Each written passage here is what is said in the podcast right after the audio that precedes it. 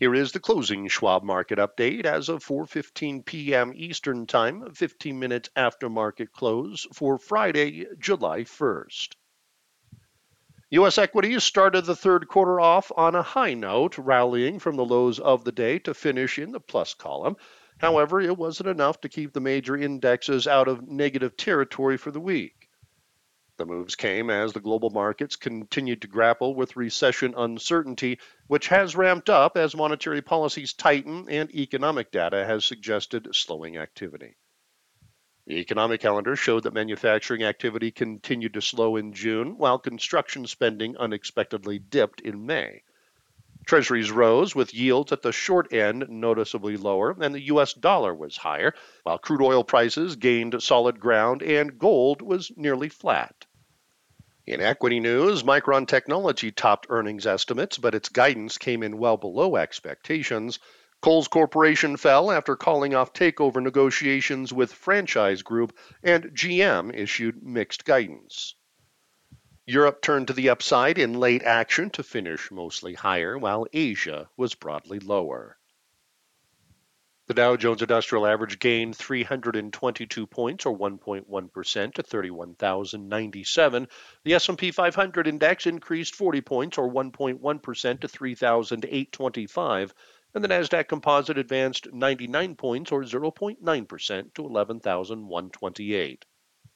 In moderate volume, 4 billion shares of NYSE listed stocks were traded, and 4.8 billion shares changed hands on the Nasdaq. WTI crude oil rose $2.67 to $108.43 per barrel.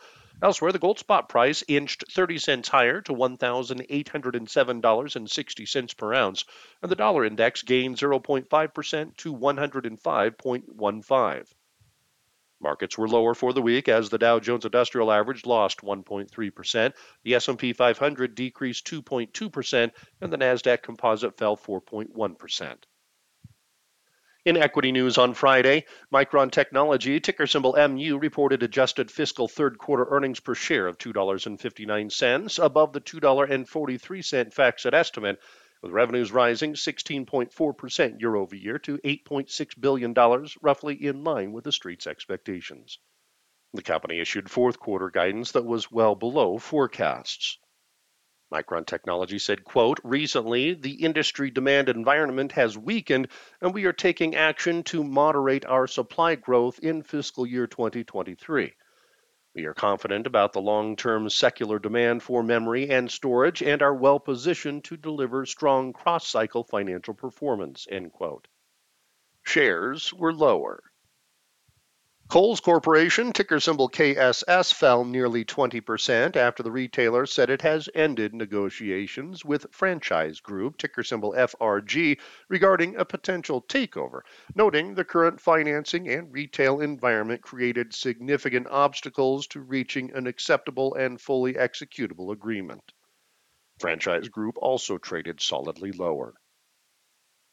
General Motors, ticker symbol GM, issued second quarter net income below the street's forecast, noting that volumes were impacted by the timing of certain semiconductor shipments and other supply chain disruptions. However, GM reaffirmed its full year guidance. Shares traded modestly higher. The equity markets have remained choppy as they wrestle with an aggressive Fed, which has signaled that restoring price stability is its number one goal and conceding that the path to a soft landing has become more challenging. Amid this backdrop, Schwab's chief investment strategist, Liz-Ann Sonders, notes in her article, Panic is not a strategy, nor is greed, how disciplined investing helps investors navigate through volatile environments. You can follow Liz-Ann on Twitter at Lizanne Sonders. And you can read all of our market commentary on our Insights and Education page, and you can follow us on Twitter at Schwab Research. In economic news on Friday, the June Institute for Supply Management, or ISM, Manufacturing Index showed manufacturing growth with a reading above 50 slowed more than expected. The index declined to 53.0 from May's 56.1 level and versus the consensus Bloomberg estimate of a decrease to 54.5. The softer than expected report came as new orders fell into contraction, though production growth accelerated slightly along with inventories. The contraction in employment accelerated, but supplier delivery times improved. Inflation pressures moderated but remained severely elevated, with prices paid decreasing to 78.5 from 82.2. The ISM said, quote, the U.S. manufacturing sector continues to be powered, though less so in June, by demand while held back by supply chain constraints. Despite the employment index contracting in May and June, companies improved their progress in addressing moderate term labor shortages, end quote. The final June S&P Global US Manufacturing PMI index was revised higher to 52.7 compared to estimates calling for an unrevised 52.4 level. However, the index was below May's reading of 57.0 with a reading above 50 denoting expansion. S&P Global said, quote, the US manufacturing sector signaled subdued improvements in operating conditions during June the headline PMI dropped to its lowest level since July of 2020 amid a near stagnation of factory output and a fall in new orders. The decrease in sales was the first since May of 2020, with domestic and foreign client demand falling.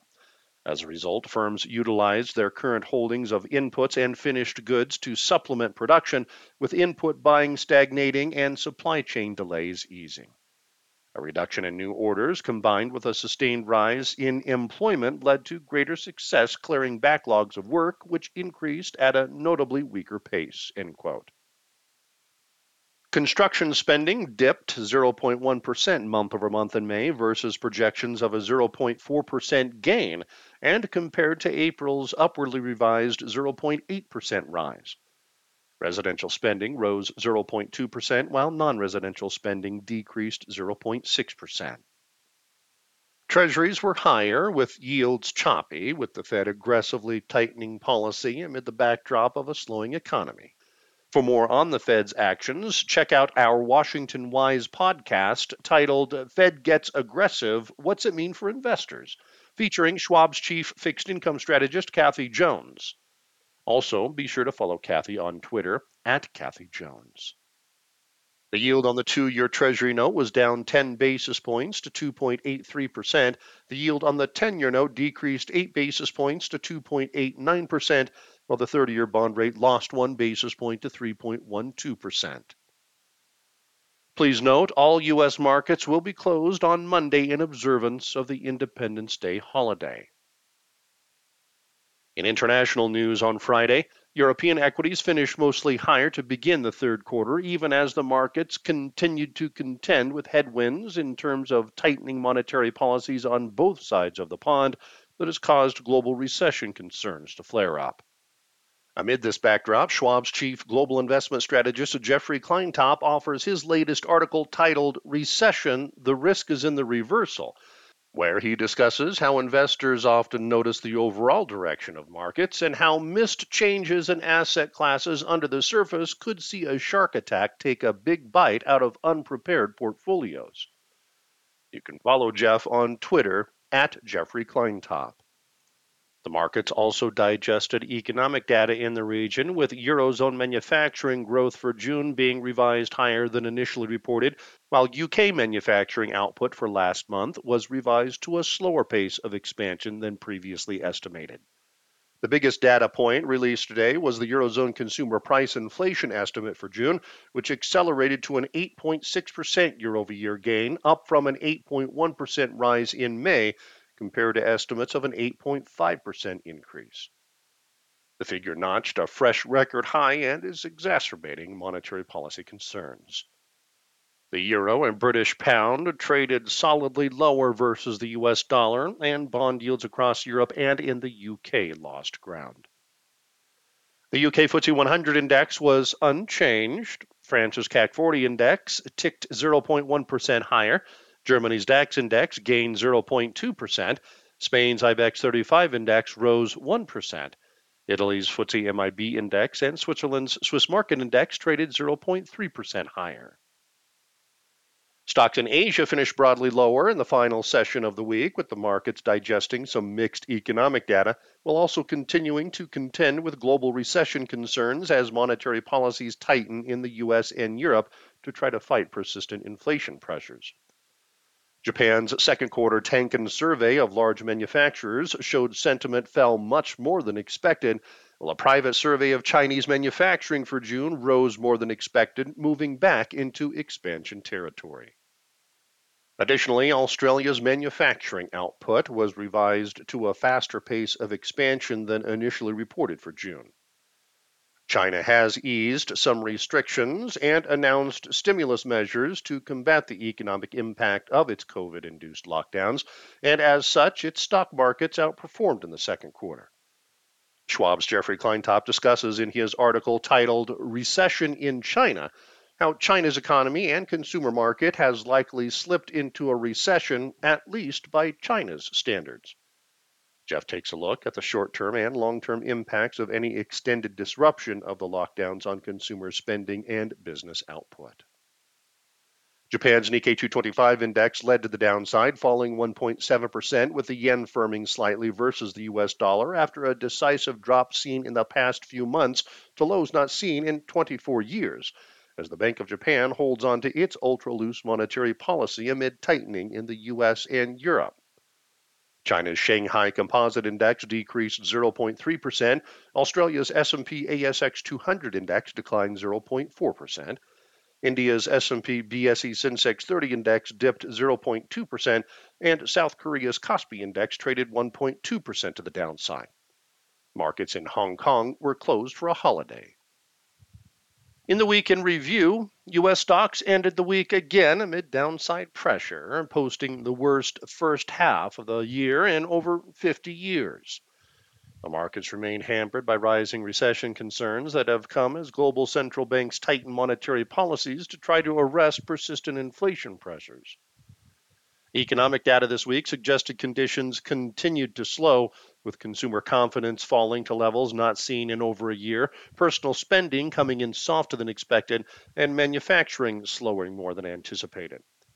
Despite the continued drop in treasury yields, the markets were defensive, with utilities, the lone sector registering gains for the week, while the heavyweight consumer discretionary, communication services, and information technology sectors led to the downside, posting noticeable declines. US dollar regained some upward momentum along with crude oil prices, while gold lost some ground. Next week, as earnings season looms and will be shortened by the holiday, the economic calendar will likely take center stage. Notable reports due out next week include factory orders for May, June reads on the ISM's services PMI, and S&P Global's final services PMI, the minutes from the Fed's June monetary policy meeting, the trade balance for May, the job opening and labor turnover report, or JOLTS, for May, and initial jobless claims for the week ended July 2nd. However, the headlining event of the week will likely be Friday's June non farm payroll report. Also, we will continue to get some Fed speak, notably from notorious hawk St. Louis President James Bullard. Next week's international economic calendar will also yield some data that could garner attention, with reports worth a mention, including the Reserve Bank of Australia's monetary policy decision from Australia, services PMI and inflation statistics from China, services PMI from India, household spending from Japan, retail sales and investor confidence from the Eurozone, along with German trade balance, factory orders, and industrial production.